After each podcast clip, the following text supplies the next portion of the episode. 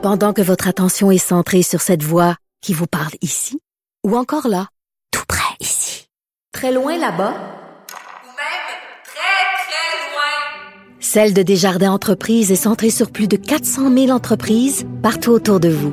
Depuis plus de 120 ans, nos équipes dédiées accompagnent les entrepreneurs d'ici à chaque étape pour qu'ils puissent rester centrés sur ce qui compte, la croissance de leur entreprise.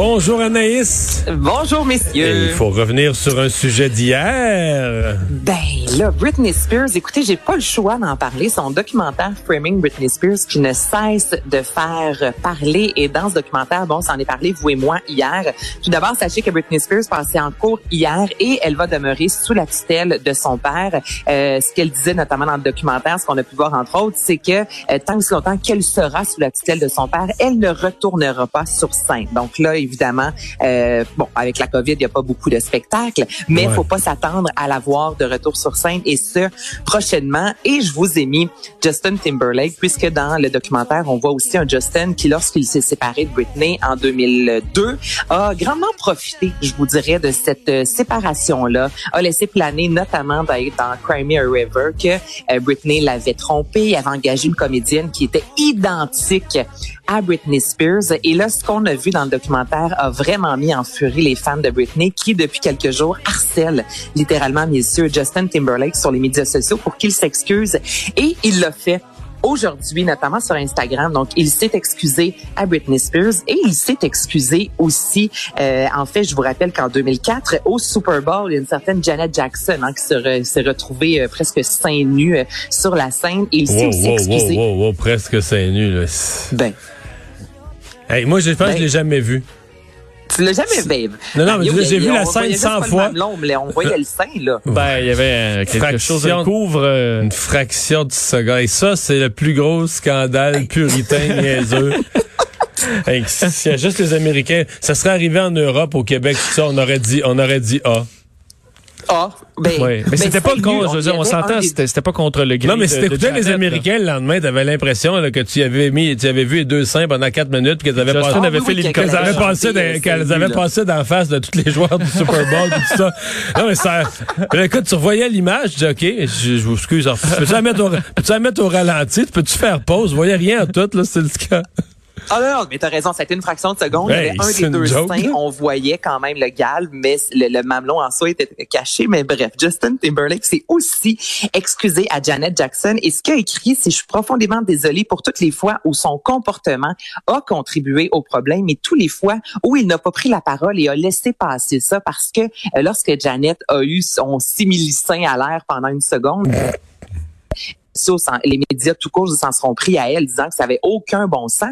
Mais Justin était sur scène. Justin Timberlake avait arraché une partie de son soutien-gorge et lui, on l'a littéralement laissé tranquille. Donc, on lui a demandé de s'excuser parce qu'il était avec elle. On aurait dû s'en prendre aussi à Justin Timberlake. Donc là, il est sorti dans les médias aujourd'hui et je vais faire mieux à l'avenir pour que des situations comme ça ne se reproduisent plus. Mais là, c'est excusé juste à Britney ou les deux? Parce que Janet, c'est une vieille excuse. aussi.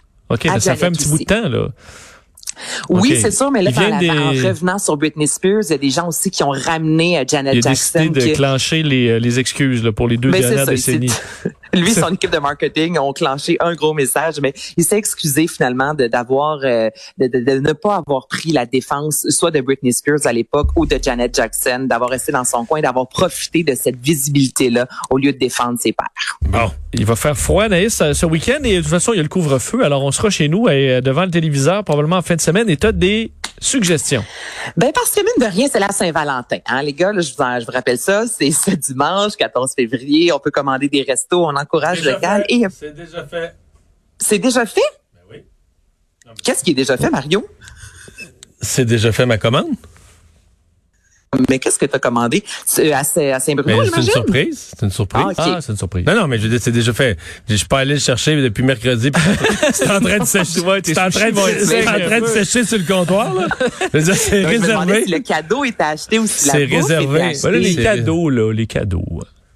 Un bon souper maintenant, c'est correct, je pense. C'est Ben, correct? c'est Ben oui. un très beau cadeau, un bon souper. Bon, Effectivement, toi, Vincent? Ça Oui, serait le souper est commandé, mais il n'y a pas de cadeau, là. Il n'y a pas de cadeau prévu, là. À moins que tu me mettes de la pression, là. Mais euh, non. À moins que tu l'humilies publiquement, là. C'est ça. Les cadeaux, les petits boîtes de chocolat ou euh, toutou, là, euh, un peu moins. Ben non, un toutou, s'il vous plaît. Non, non. Une là, bonne pas bouteille, une là, bonne une bonne bouffe. C'est ça, c'est on parfait. s'entend là-dessus.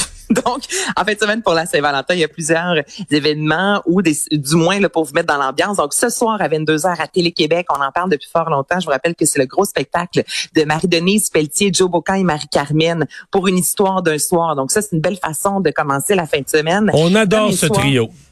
On aime ce Et trio-là. je vais regarder ça Euh, parce que moi, je suis encore déçu de ne pas être allé les voir avant la pandémie.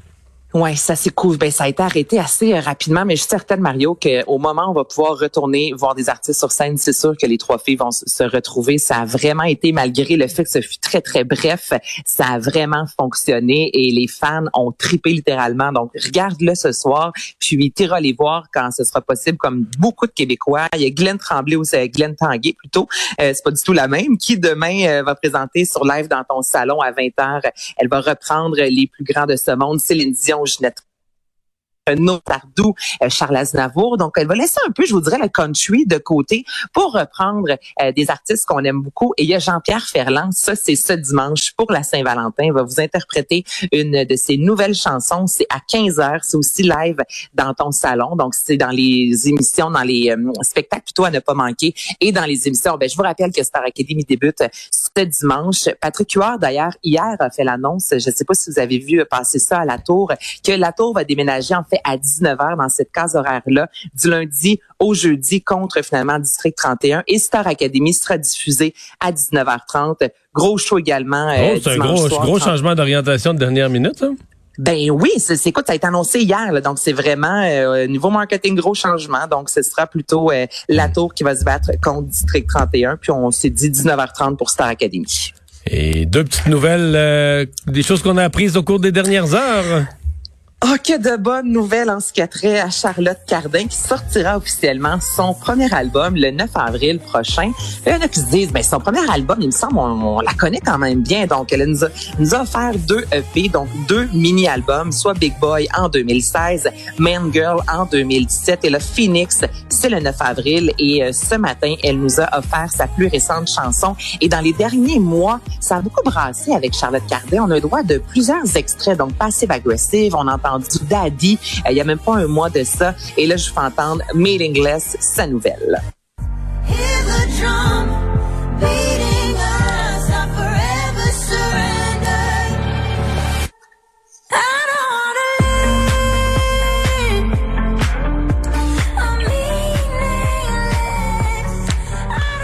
C'est bon, comme toujours. Ouais. J'aime ça.